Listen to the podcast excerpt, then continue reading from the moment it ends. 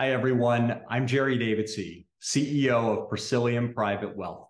Welcome to Financial Planning Fridays, our weekly video series on financial planning, where we work to simplify wealth management decision making for our clients so they can focus on what is most important to them. Today, in our 14th episode, we wanted to talk with you about saving for college and the advantages of using a 529 college savings account. College costs are higher than ever and are expected to continue to increase.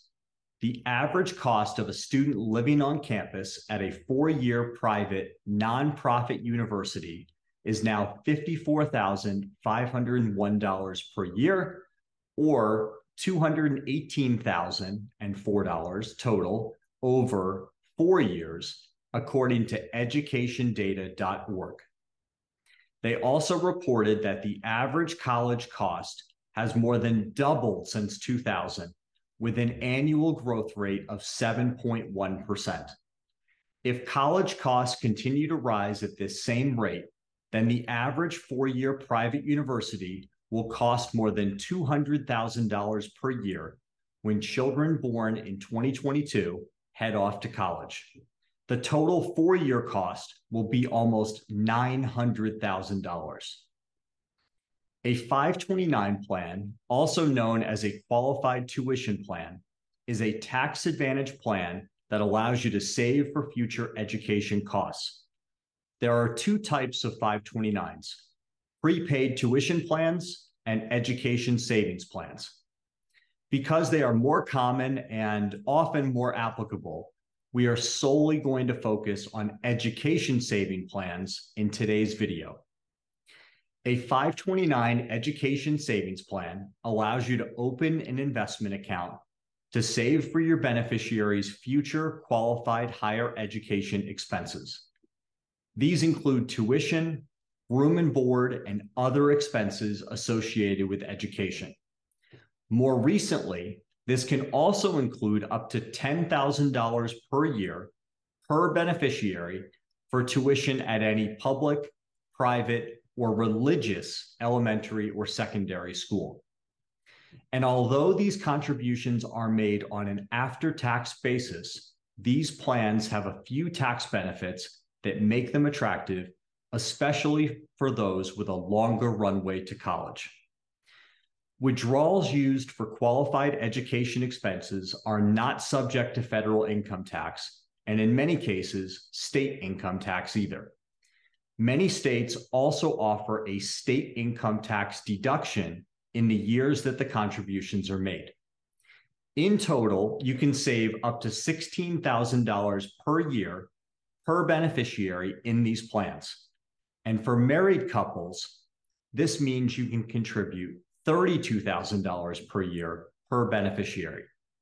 However, an important consideration if you do decide to make a withdrawal from your 529 plan for something other than a qualified education expense, the earnings will be subject to federal and state income tax, as well as an additional 10% federal tax penalty. But because the contributions went in in an after tax nature, there will be no additional taxes or penalties owed on this portion.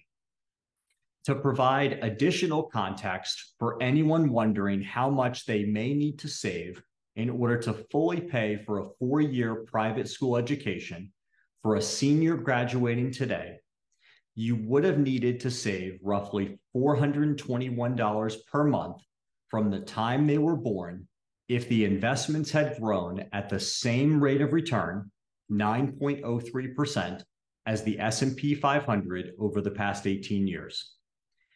If college costs continue to increase like they have, and the returns remain the same as the previous 18 years, then you would need to save about $1,740 per month to get to the projected $900,000 total future four year cost that we mentioned.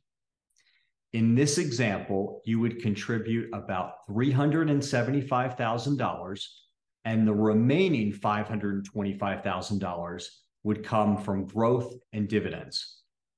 By using a 529 college savings plan, you could save more than $100,000 in potential tax on these earnings. Please forward this video to a friend who has children or grandchildren and may benefit from this discussion. Also, please feel free to reach out to us anytime to discuss a 529 college savings plan for you and your family. Thank you for joining us today. Have a wonderful weekend and I look forward to talking with you again soon.